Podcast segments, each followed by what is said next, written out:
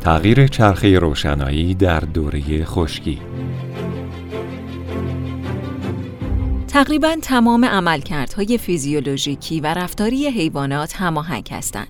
از جمله الگوهای ترشح هورمون، چرخه های خواب و بیداری، متابولیسم و دمای مرکز بدن.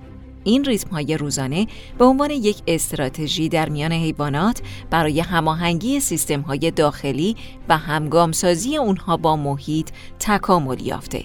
اگر اونها در قیاب سیگنال های محیطی ادامه پیدا کنند، به اونها ریتم شبانه روزی به عنوان مثال چرخه 24 ساعته فرایندهای بیوشیمیایی، فیزیولوژیکی یا رفتاری گفته میشه. در پستانداران این ساعتهای شبانه روزی به صورت سلسله مراتبی تنظیم میشن و ساعت اصلی شبانه روزی در هیپوتالاموس قرار داره. علاوه بر این ساعتهای محیطی در تمام اندامها وجود دارند. عملکرد متابولیکی و ساعتهای شبانه روزی کاملا به هم متصلن و به صورت دو طرفه تنظیم میشن.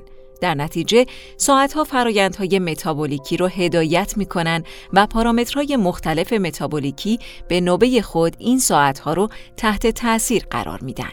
گاوهای شیری ریتم شبانه روزی رفتارهای تغذیه‌ای، غلظت‌های پلاسمایی هورمون‌ها و متابولیت‌های متابولیکی مانند گلوکوز، مانند گلوکوز، اسیدهای چرب غیر استری، اسید هیدروکسی بوتیریک و نیتروژن اورئی پلاسما رو نشون میدن.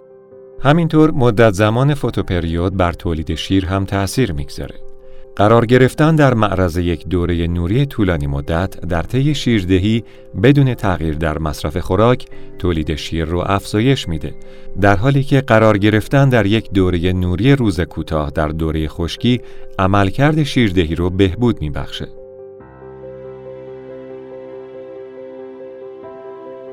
اهداف مطالعه سوارز در سال 2020 تعیین اثرات قرار گرفتن در معرض تغییرات شدید چرخه تاریکی و روشنایی بر ریتم شبانه روزی گاوها در پنج هفته قبل از زایش بود. از جمله پارامترهای اندازه‌گیری شده میشه به دمای بدن، ملاتونین، رفتار یا تغذیه و فعالیت، غلظت گلوکوز خون، اسید چرب غیر استری یا NEFA، هیدروکسی بوتیریک اسید، انسولین و تولید و ترکیبات شیر اشاره کرد. در مجموع 32 گاو چند شکم هولشتاین به یک از دو تیمار اختصاص داده شدند.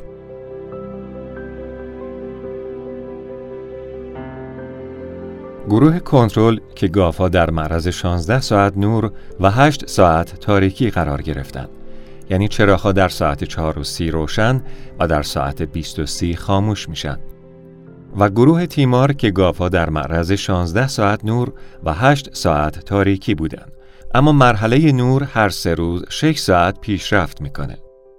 هر گاو در طول دوره تیمار حداقل در معرض 10 تغییر نور قرار گرفت. 35 تا 3 روز قبل از زایش. گاوها 60 روز قبل از زایش مورد انتظار خشک شده و از روز 35 تا 3 روز قبل از زایش در معرض تیمار تغییر نور قرار گرفتند.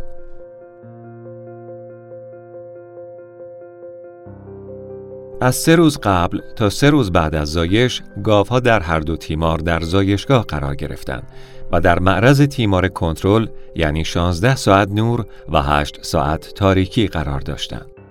در سه روز اول شیردهی گاوها دوباره به اتاقک های جداگانه منتقل شدند جایی که به مدت 15 روز در معرض وضعیت نور کنترل بودند. از روزهای 23 تا 9 روز قبل از زایش و در روز 5 پس از زایش نمونه خون هر چهار ساعت و در مجموع 48 ساعت گرفته شد. دمای بدن به مدت 48 ساعت در روزهای 23 و 9 ثبت شد. در شرایط طبیعی ریتم های شبانه روزی با چرخه های منظم نور و تاریکی 24 ساعت هماهنگ میشن. در این مطالعه دمای بدن گاوهای کنترل بین روزهای 23 و 9 قبل از زایش با یک ریتم شبانه روزی تنظیم شد و تقریبا دو ساعت بعد از شروع مرحله تاریکی در هر دو دوره نمونه برداری ساعتهای 22 و 38 و 21 و 50 به حد اکثر میزان رسید.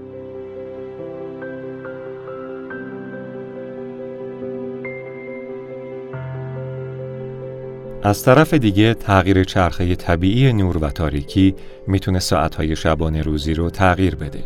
همون چیزی که در گروه تیمار مشاهده شد به طوری که اگرچه اوج دما بین 23 تا 9 روز قبل از زایش مشابه بود اما در ساعتهای مختلف نسبت به گاوهای گروه کنترل اتفاق افتاد.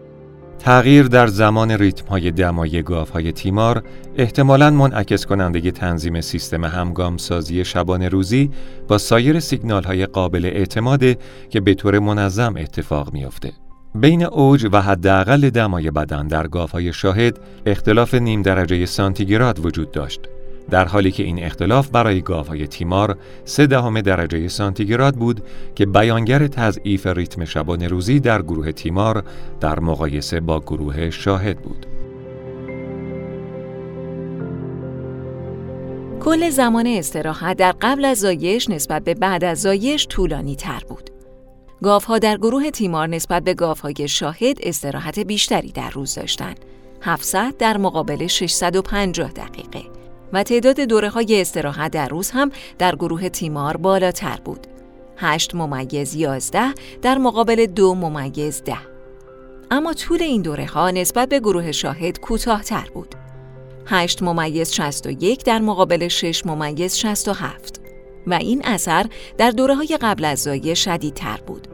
تفاوت های معنیدار در کل زمان استراحت در روز در هر دو تیمار وجود داشت. با زمان استراحت طولانی تر در زمان تاریکی یعنی ساعت چهار عصر تا پنج صبح نسبت به زمان روشنایی یعنی ساعت پنج صبح تا چهار عصر.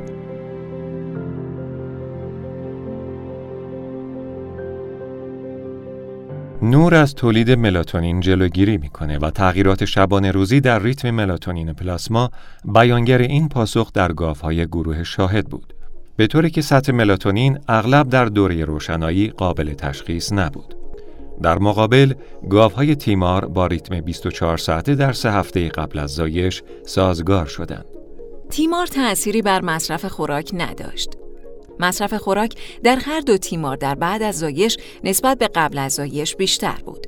غلظت گلوکوز خون در دوره قبل از زایش نسبت به دوره بعد از زایش در هر دو تیمار بیشتر بود. گلوکوز خون در گاوهای تیمار نسبت به گاوهای شاهد کاهش یافت. غلظت BHB و NEFA در دوره بعد از زایش بیشتر بود. تیمار تأثیری بر این دو ترکیب در نمونهگیری ساعت 6 صبح نداشت. غلظت NEFA در صبح نسبت به عصر برای هر دو تیمار بیشتر بود. تیمار تأثیر عمده‌ای بر غلظت انسولین نداشت. اما در روز زایش گاوهای گروه کنترل غلظت بالاتری از انسولین نسبت به گاوهای تیمار داشتند.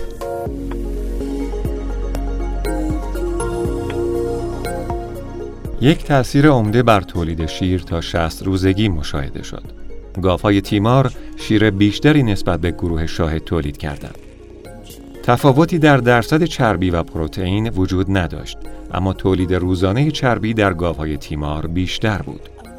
به طور کلی تغییر ریتم شبانه روزی در گاوهای تیمار ممکنه در ساعتهای خاصی از شبانه روز قده پستانی رو تحت تأثیر قرار بده به طوری که تکثیر بافت قده قبل از زایش افزایش پیدا کرده و باعث افزایش تولید شیر در دوره شیردهی بشه.